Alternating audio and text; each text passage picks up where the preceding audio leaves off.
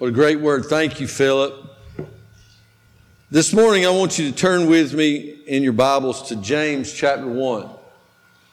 James chapter 1. And it's such an honor to have uh, Shannon with us this morning, his daughter's with us, and uh, I see a lot of uh, new faces. We're thankful all of you are here this morning. It's a special day uh, where we want to uh, shed a little light, a little attention on a very drastic need in our society.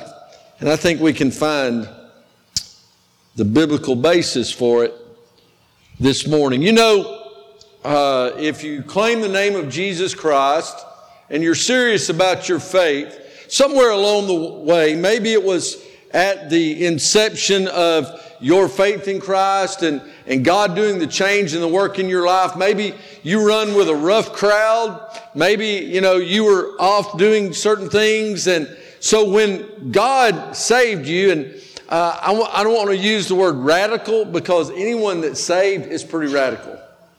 You know, I don't care if you were saved at seven years old, going to church every Sunday. If you're saved, it was radical because you are passed from death unto life because of Jesus Christ in Christ alone. So there, we don't want to put wrong adjectives, making it sound like someone is more gloriously saved than someone else. If you're saved, you're gloriously saved. But maybe it was kind of evident in the world you were really doing a lot of things that you shouldn't have been doing.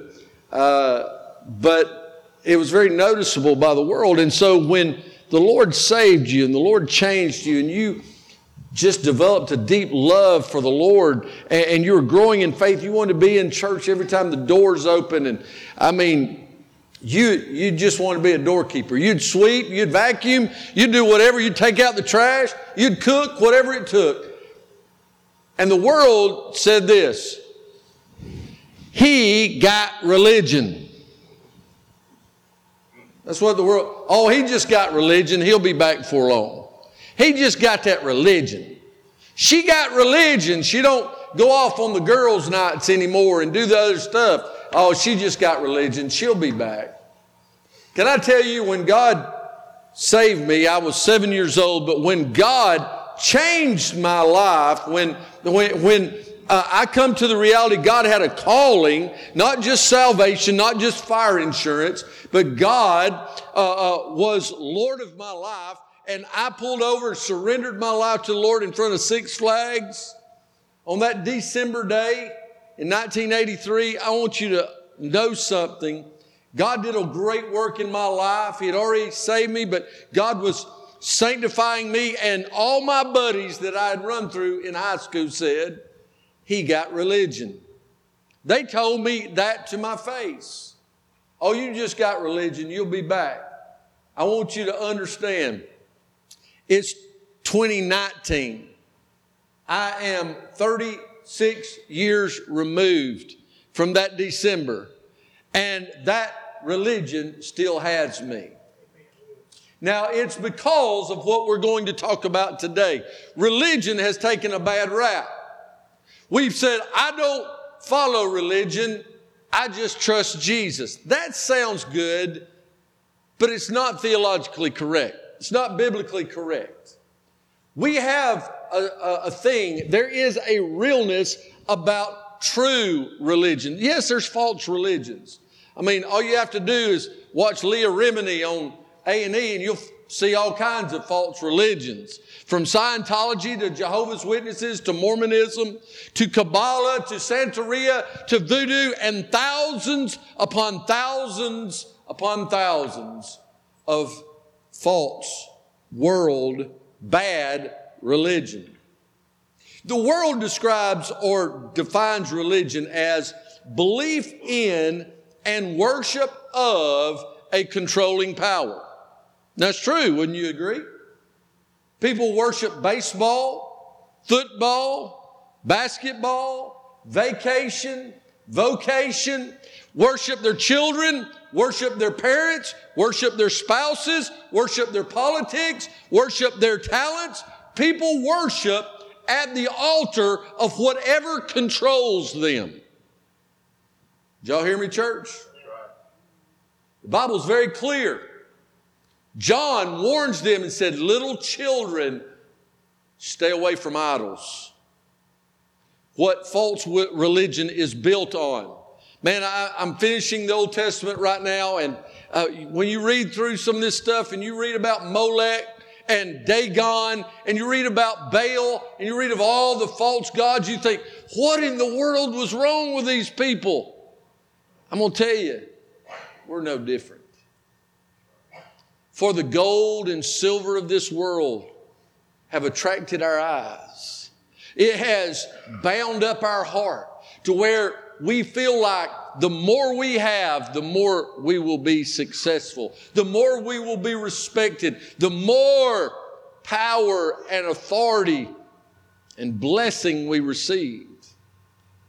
When the Apostle Paul wrote about God's blessing his life and contentment, he was not writing it from a penthouse in a five star hotel, he was writing it from a Roman dungeon.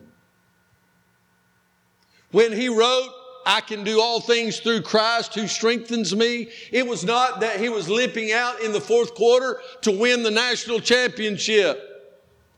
He was standing in the midst of a great thorn in the flesh that had buffeted him for years and years. Many believe it was malaria and loss of sight, but God was working in his life and he was able to share the gospel of Jesus Christ with his friends and the Romans, like God had said, and he said, I can do this. I can do all this. What the world says I couldn't do. As Saul the Pharisee, I can do as Paul the Christian because of Christ who strengthens me. We limit God in so many ways. That's a false religion. That's a bad religion. But you see, real religion is defined in James 1 27.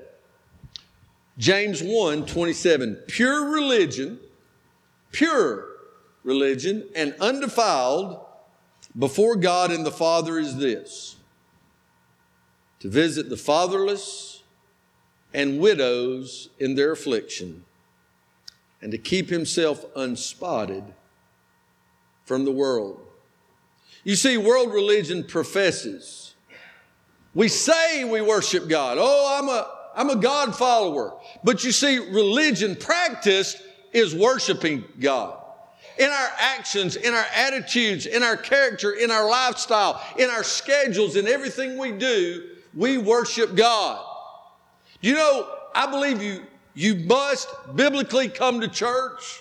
I believe God is very clear. And the thing is, it's not about you got to, you get to. And I'm here to tell you, as pastor, I need you probably much more than you need me. We all need one another. We need Sunday school teachers. We need nursery workers. We need those who sing and play because we lift each other up. We're a body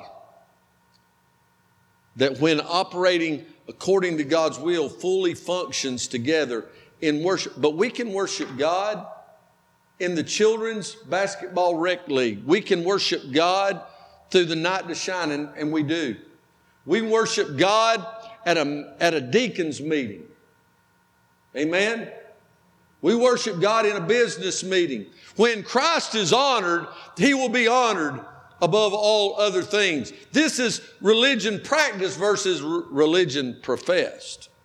You can throw your Bible on the corner of your desk at school or at work. You can put it in the, you can put a Christian bumper sticker on the back of your car or your truck. And you can wear Christian t shirts every day. But a life that does not worship God in the way we live is an empty, false religion.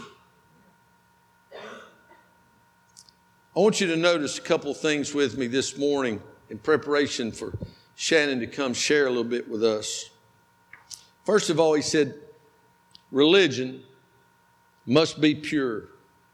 A pure religion, one that is undefiled before God and the Father, is this. He, he then defines it. He said to visit the fatherless and widows in their affliction and to keep himself unspotted from the world. So, what is this pure that James speaks to us about?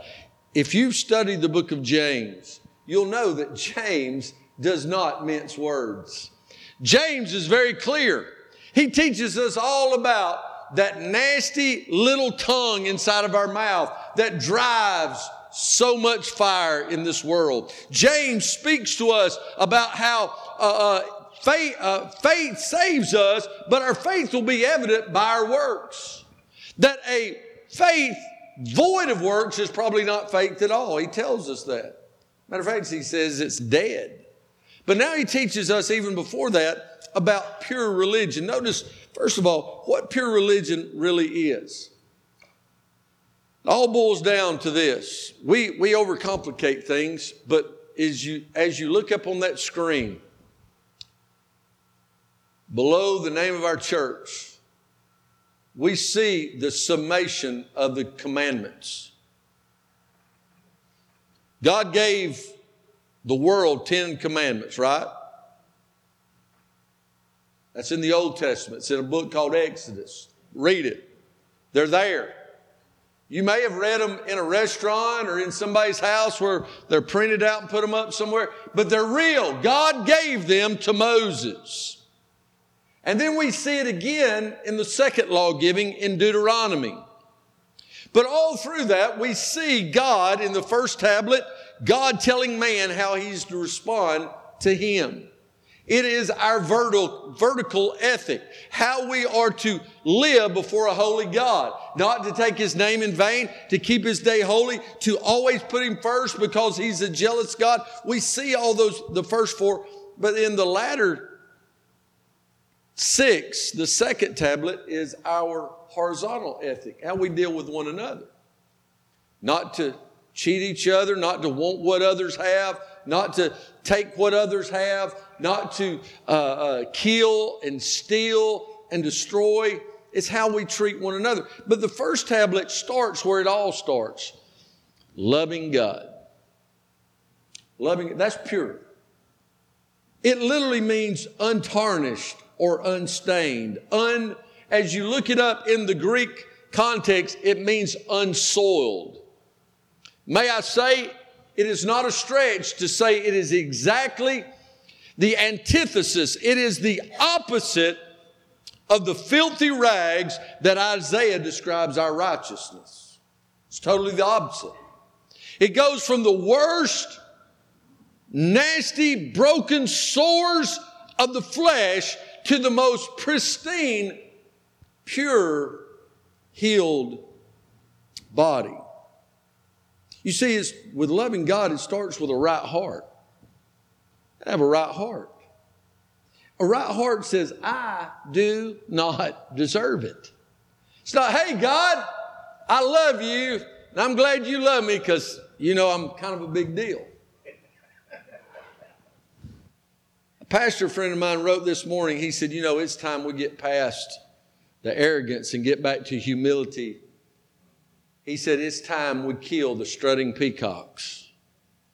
I think he was talking about pastors. Shannon and I was at the Georgia Baptist Convention this week, and it's always, you can always see a few, you know, there's, there's always a few. They can strut sitting down, you know. And there's times where all of us in our life, all of us, it's me, it's me, oh Lord, standing in the need of prayer. Where, you know, there's parts where I stand back and be amazed that I did something.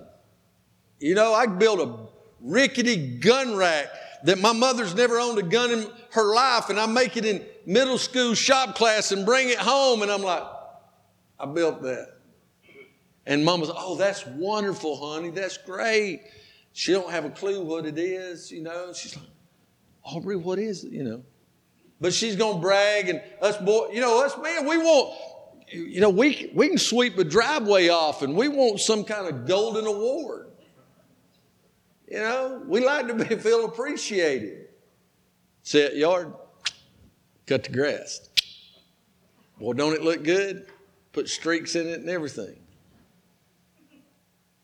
The truth is, in our own life, when we look at ourselves, it's all about Him.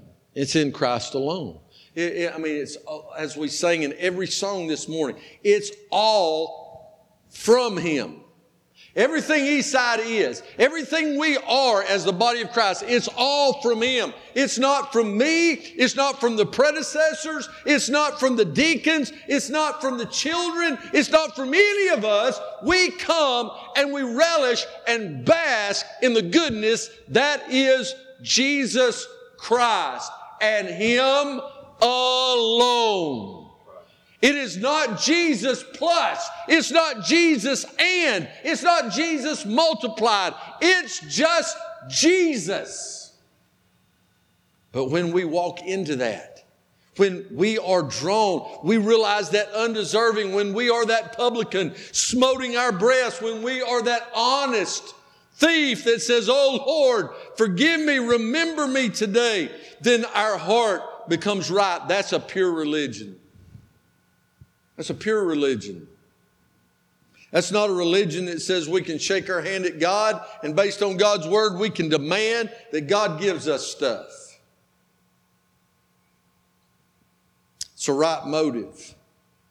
Pure, pure heart, pure motives. It means we're unwavering. It's, it's not only all from Him, it's all for Him. Have you gotten up lately and literally stopped during during your morning routine and says, Today, whatever happens, it's for you. We heard, we heard Philip talk about just a moment ago the things that come our way, and sometimes the problem's messed up. And we can't, you know, it's apples to oranges. There, there's, we can't apply logic to an illogical situation. Satan is seeking to have all of us that he may sift us as wheat. And we go into a day, have we stopped and said, Today, whatever happens, however it happens, it's all for you, Lord. Rain or shine, rich or poor, up or down, healthy or broken, today will be unwavering. It's all for him. You know, we can go into a final and it's getting close to finals time for our college students. And we can we can go into that and we can wait till the night before that final and we can cram and we can slam our book and think, well, there ain't no more time. I'm too tired. I got to get up and take it. And we say, it's all on you, Lord. I'm going to trust you with it. But we didn't prepare. We didn't, you know, it's going to be a comprehensive test. Have you not taken notes? Did you skip the class? Did you prepare? That's the unwavering part. You can't wait to the end and think God's always going to run to the rescue when you just act stupid. You knew it was coming, right? It's like knowing there is a road out and you wait to ask God to help you after you went through the barrier halfway down the thousand foot cliff. Listen, we must be unwavering in everything for Him. Whether it is a men's wild game or if it's a women's arts class, whether it is a children's musical or a youth retreat, whether it is Sunday school or Sunday night small groups, whether it's Wednesday night prayer meeting or Sunday morning choir. If we're going to do it, it ought to be done knowing we're undeserving, that it's all from Him, and unwavering that I will not stop to consider whether I'm going to do it or not. If I'm called to it, then I'm called through it. And it's all for Him. You ever had your feelings hurt? Don't raise your hand. I have too. And I've wanted to throw up my hand and quit so many times. Throw the hat in. Say, you know what? They want to be morons, they can be morons by themselves. I shared this not too long ago. Matter of fact, in the last few weeks. Don't you hate it when you want to have a pity party and somebody gets all spiritual on you? So we're having vacation Bible school in my first church. And when I say my first church, this first church that I pastored, and it's great. We're having visitors, things are pouring out, things are great. These two boys walk in. We walk into church. Now, you got to understand, I was raised in the old days. and raised in the old way. And these two boys walk in, and I literally said it this way I said, Hey, boys, glad y'all here. I said, If y'all would, would you take your hat off inside the building? That's the way I said it. One of them's aunt, you would have thought I cussed both them kids out, stole all their toys, and told them they couldn't eat for a month. It got sideways. That thing was so bad, it was unbelievable. Matter of fact, by the way, both of them got saved and baptized, one of them later on. That didn't want to bother the aunt's agenda. And so I just left about halfway through that night. I couldn't take it. And so Becky and I left with four kids, and we went in to a little restaurant there, and we sat down just she and I, and we're sitting there eating. I said, I'm fed up with these bunch of knuckleheads. I said, that's the dumbest. I said, I wasn't ugly. She said, I know you wasn't. You know, and she's trying to be sweet and be a supportive wife. And she's trying to appease me, you know, pet my ego. And she said, "No, she's just crazy. Just don't, just ignore it." You know, I said, "I know because I mean it's just everywhere. No matter what happens, no matter what we do, somebody's going to do something like that." I said, "I'm just going to quit. I am sick of this. I'll go back to working building full time." Pay the bills. I, I, you know, we'll go to church. I can serve somewhere, but I'm not going to be in this. And being such a wonderful support, she looked over the table and she said, Well, if that's what God wants. What are you going to say to that? She knew it wasn't what God wanted. And she knew I knew it wasn't what God wanted. She let me rant, rave, and all that and then she smacked me right in the face with Jesus. Well, if that's what God wants. And then she tells me today, You're the pastor to everybody. Don't preach to me all the time. Well, she does it worse than I do. Listen, right motives means we're unwavering, even when we want to quit. I want to say something to you, and only a few in here may even know. Some may nobody know. But I'm going to tell you, if you have to resort to anonymous text to get something done, I'm coming for you. Just be warned, I'm coming for you. I have your number and I'm coming for you. The deacons and I are coming for you. We will, this is not your church. This is not my church. This is our church. Are y'all hearing me? Now, I'm not being ugly, but I'm not going to have anyone else that thinks they have a right to decry who does and who does not come to church at Eastside Baptist Church. I believe I've got 11 deacons that will support me to the nth degree on that. We're not going to play them games, folks. That you won't play them games? Go join a false religion. But we're going to stay in one who is undefiled, loving others. See that other part? People. Love people. We're going to love people. You know what? People are jacked up. See, Becky knew that night.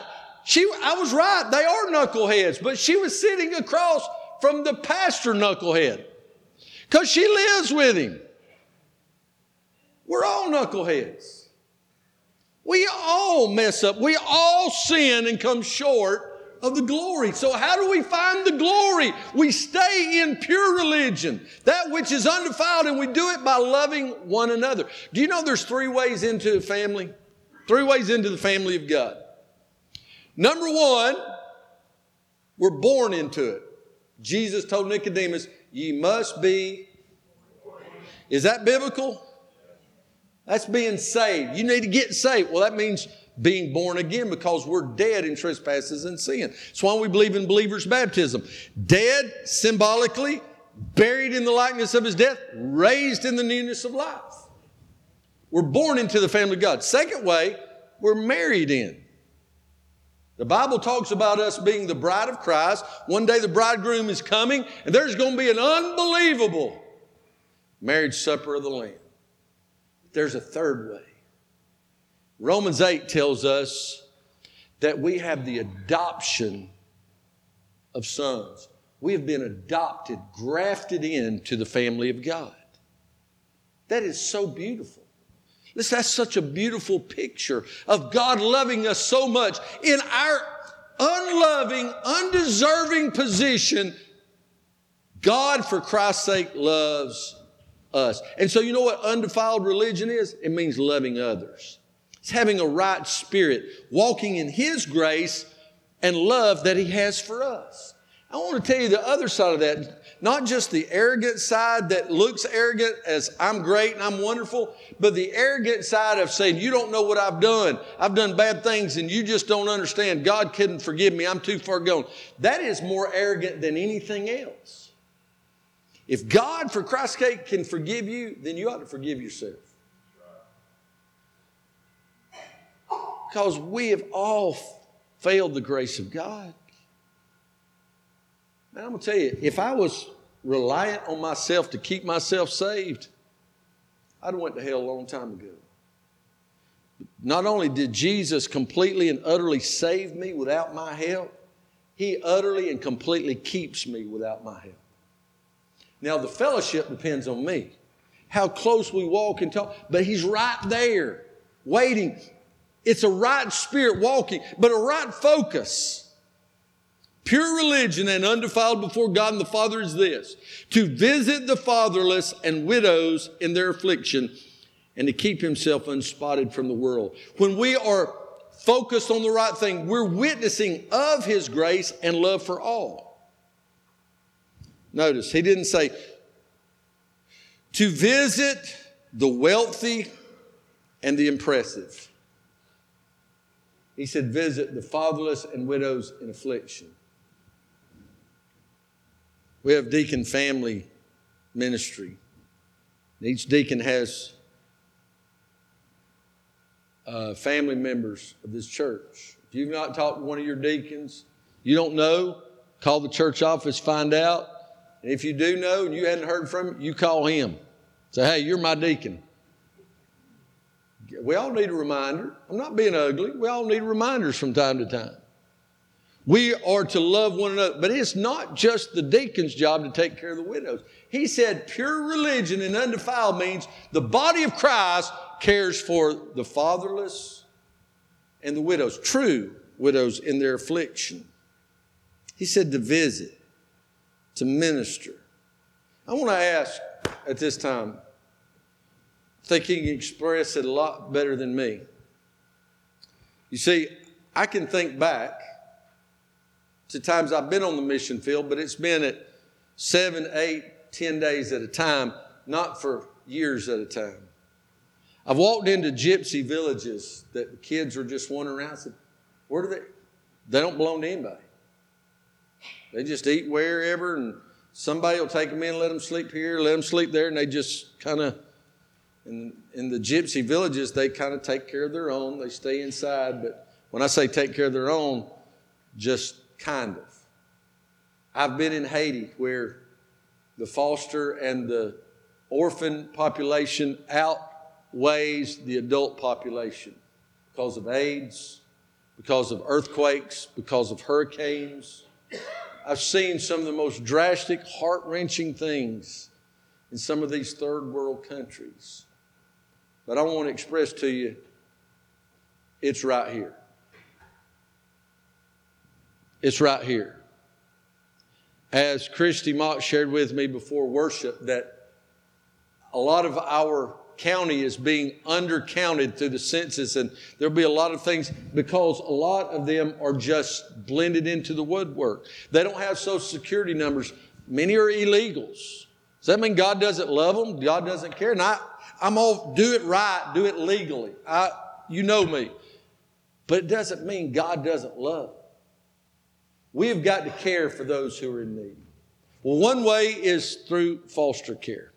And so Shannon, uh, now kind of heading up the Statesboro area and the South area for families for families. Shannon, you come and share a few things, and I'll close this in just a just a moment.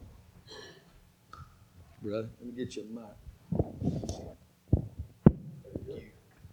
Well, I'd love to start and just unpack how just a few months ago I was standing here talking about overseas work.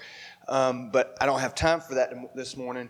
Uh, but I would just like to say, as we evaluated where our family was, we began to see um, a transition that is bringing us back to the States. And so, in, in that process, um, we were trying to figure out, God, what do you want us to do?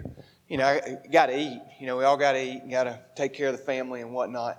And this opportunity came up for us to come back to this part of the state um, and to work with this ministry and with this agency. And, you know, it, it began to, I, began to, to look at and see the, the founder of Families for Families is a dear friend of mine. And he and I have, have talked over the years about various things that go on with this. Um, in your, in the seats this morning, uh, there's a brochure. Please take one of those. His stories there. More about Families for Families is in there. I'm going to talk more about that in a minute. But, um, you know, as, as Brother Matt said, in this passage in James, he talks about this pure religion, and it is, has that idea of how we act before God, how we worship Him, how, how, how we uh, give tribute to Him. And this, this need of, of orphans, this need of uh, the fatherless, is not a new uh, concept in the scriptures. You see, you go all the way back to Exodus chapter 22, as the people of Israel are coming out of uh, Egypt, there are fatherless and there are widows amongst that multitude that's traveling. And so God places it out right here as he's talking to Moses. You shall not mistreat any widow or fatherless child. If you do mistreat them and they cry out to me, I will surely hear their cry. I'll let you read the rest of that verse. It's quite intense, actually. But this concept of the fatherless are among us, the widow are among us, and they need help. God created a plan A for uh, orphan care, for the fatherless. And God's plan A for orphans and the fatherless is His people. He set it up. He set it up in Exodus that way. And what we read, we, what, what Brother Matt has been teaching on from James this morning is just simply an extension of that. It's just carrying on the concept. And Jesus talks about taking care of the children and, and, and, and, and, and meeting their needs. And this idea of orphan has to do with being fatherless. It's one who is without a guide. You know, the fatherless home is an epidemic in our American society. The fatherless home is a tragedy in our societies. And I, will be honest, I'm not just talking about the ones where the father is completely absent. Some of us are not, we, we need to be fathers to our children. We need to realize that they are the first stewardship that God has given us as men. But here are some just intense statistics. You know, 63% of youth suicides are from fatherless home. 90% of all homeless and runaway children are from fatherless homes. 80% of rapists who have been motivated with displaced anger, they come from fatherless homes. 71% of all high school dropouts come from fatherless homes. 85% of youth in prisons grew up, yes, in fatherless homes. 75% of all adolescent patients in drug treatment centers come from fatherless homes. You know how to change that?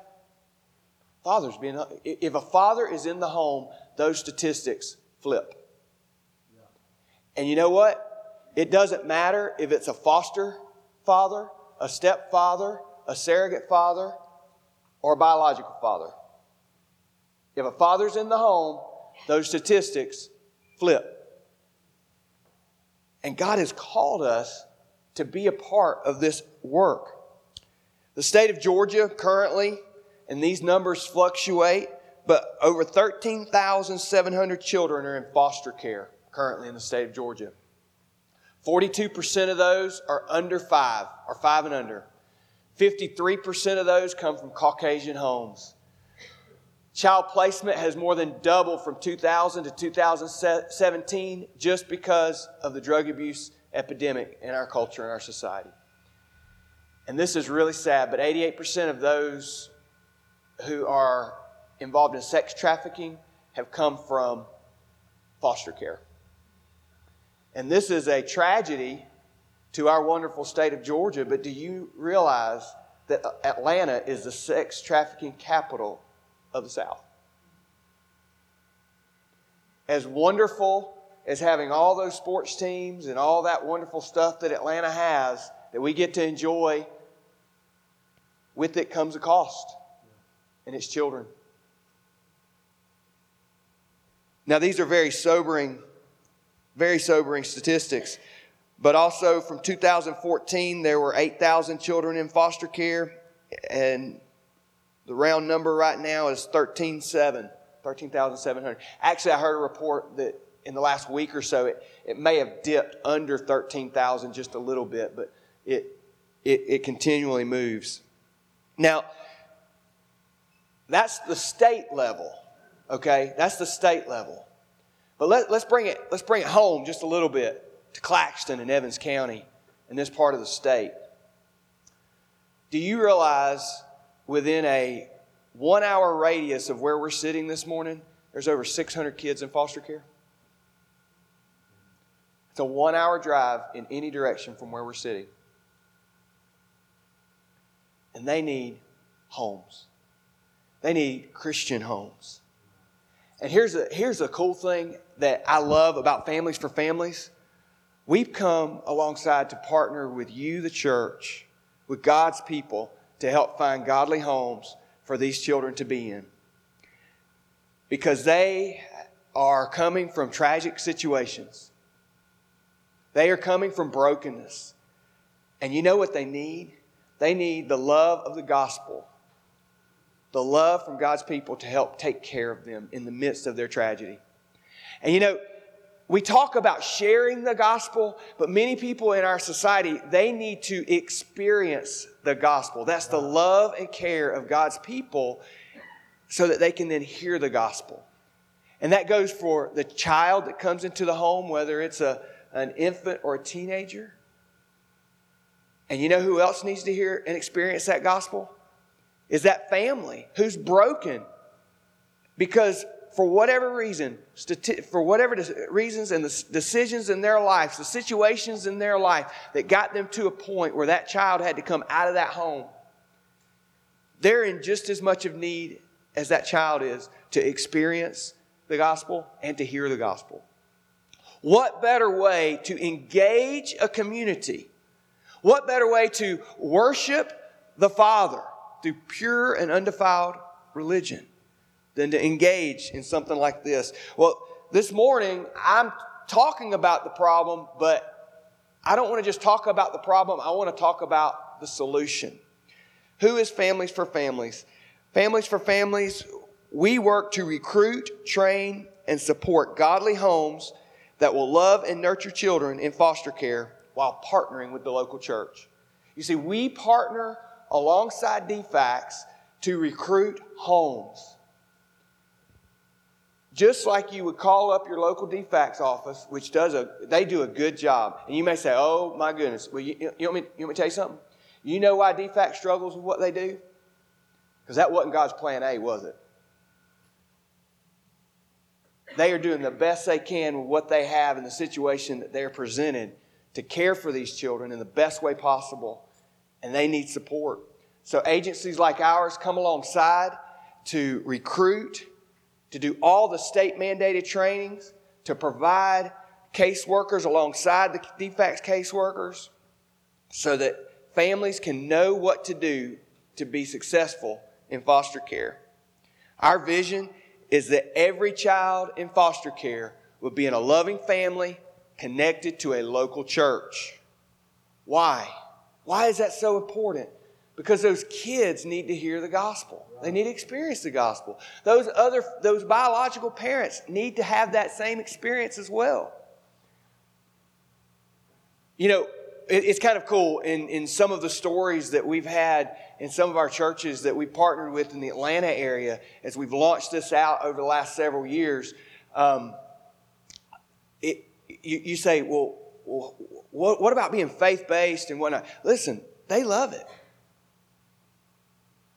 The, the DFACS offices that we, we work with, they love it. You know why? Because they've seen quality families. They've seen quality families trained and taken care of.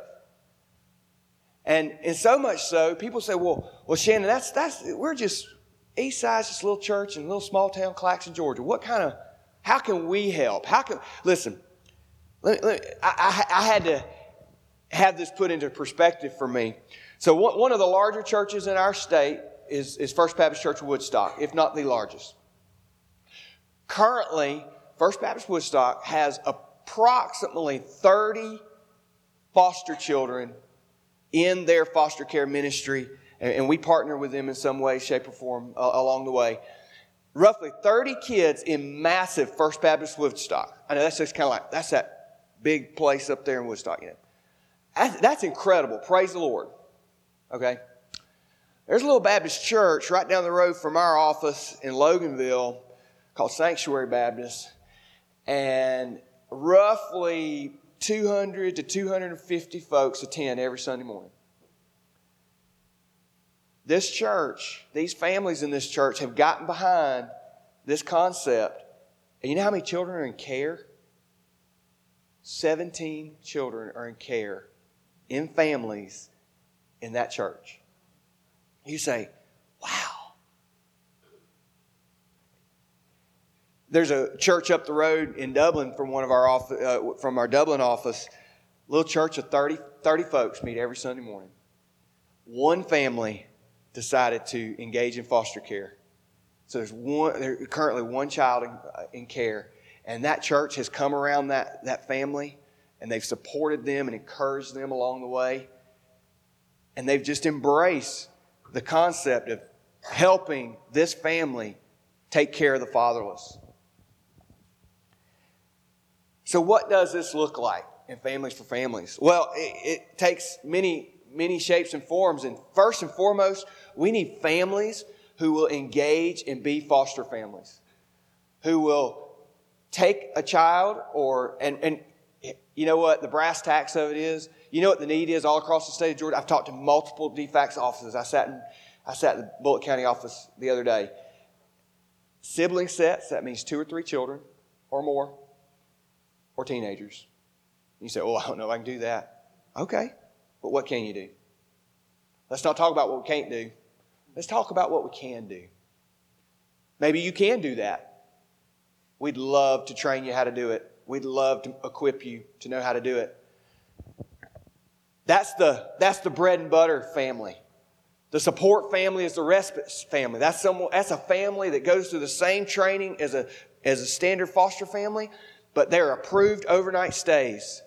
So that if that family needs to, to that, that main family needs to go out and do something and, and, and go away for the weekend, you can be an approved home where that child can stay overnight. Volunteers for babysitters. Babysitters have to be uh, 18 years old, CPR first aid certified. We, we work to train those babysitters to help come alongside those families to give them the breaks that they need. We need praying families. We need families to come around those, those families and, and pray for them and encourage them. We need meals. You know, the, the stresses that come along with that. Uh, man, some of you, some of you folks go, I, I'm too old to do that. But you know what? Some, some of you ladies can cook really good, and I know it because I've eaten it. I've eaten it from you, from you ladies. You can prepare a meal and have it ready for one of these families, uh, uh, so that one night, two nights a week, they don't have to worry about meals. They've got food ready, ready to go. One of the things that we do as an agency is we come alongside and, and, and provide date nights so that the families can drop off their foster children along with their biological children. You can come and partner with us in those mom's nights out, dad's nights out, providing diapers and other needs that these kids may have. We can all come around and do, do something. Some of y'all may know who this next person is. Some of you may not. Uh, there's unfortunately been a couple of guys who've been infamous named Scott Peterson. This, this is one of them. Scot Peterson, this guy, you know, he was charged with 17 counts of child felony, of felony child neglect. 17 counts. He was charged with three counts of culpable negligence related to, to those 17 counts of felony child neglect. You know what Scot Peterson did? Nothing. Scot Peterson was a resource officer at Marjory Stoneman Douglas High School, 2018 uh, Valentine's Day Massacre. He stood outside with a gun on his hip with all the training for active shooter situations while a shooter went through the high school. Now, listen, it's much more complicated than that, and I realize it. However, he had all the training, he had all the tools, he had all the know how and did nothing with it. We are the church. We have the know, we, we, we know the need is there and it needs to be met. We are the church. Families for Families will come alongside you and help equip you so you know what to do. The church can come along and help with respite and date nights and meals. The question is, are we going to do it or are we not going to do it? I mean, that's just the brass tacks. So, how can you help? Well, inside of this little brochure you've got, there's a little card. It says information set, your next steps. So, in two weeks, on, on December the 2nd, here at the church, we're going to host an information session. On this card, it gives you a registration if you can go and register for that. What can you do?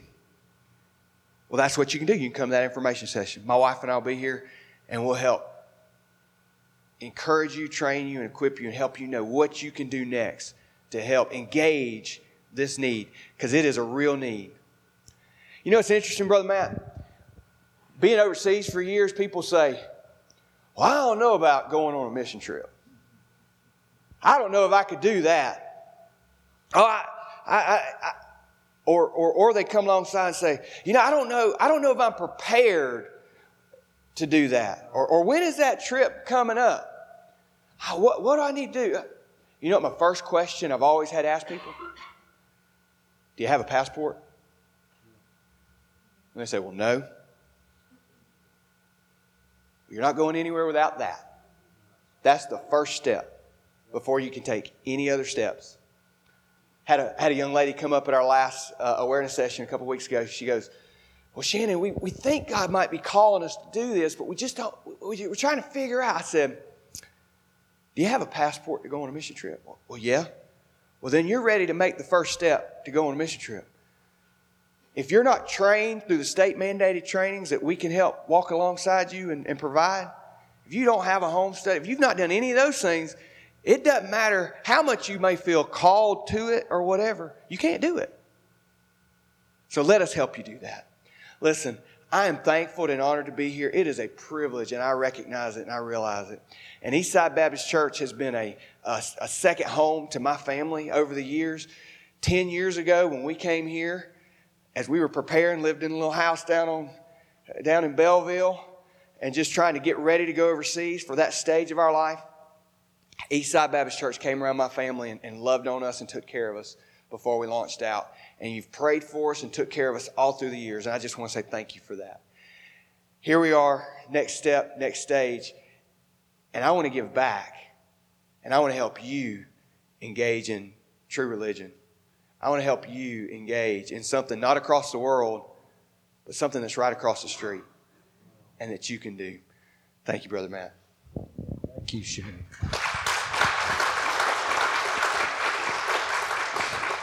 Listen, as they come to the instruments this morning, as a prayer of dedication, a prayer of contemplation, God, what would you have me to do?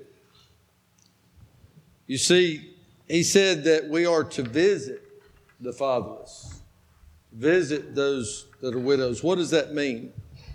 Well, I think biblically it means that we're to go to the lost. We're to tell the lost, as the body of Christ, we're to go to our Jerusalem, starting here, Judea, Samaria, and the uttermost parts of the earth. You know, we always come back from mission trips and we have our little de facto uh, debrief where we put up all the pictures, and it's always the pictures with the little kids hugging us and smiling. I can promise you, the children that are in foster care in our area will smile and love you too. And they need Jesus just as much as they do in any other country. Our community needs Christ. We're to visit the lost. We're to visit the least. He said, to the least of these to the least. You know, we get so busy in our life, we just focused on our deal, focused on our four and no more. It's real easy to get tunnel vision. What he meant by this visit, it literally means in the original language to bring relief or to help them. You know, we stack up meals and give them out to, well, we're going to take these to the widow women at Thanksgiving. That's great. But what about those fatherless? How will we love them? And then to the last. And I'm not talking about to the last one because we're, they're just, the world's going to keep having those like that, but until we can't do anymore.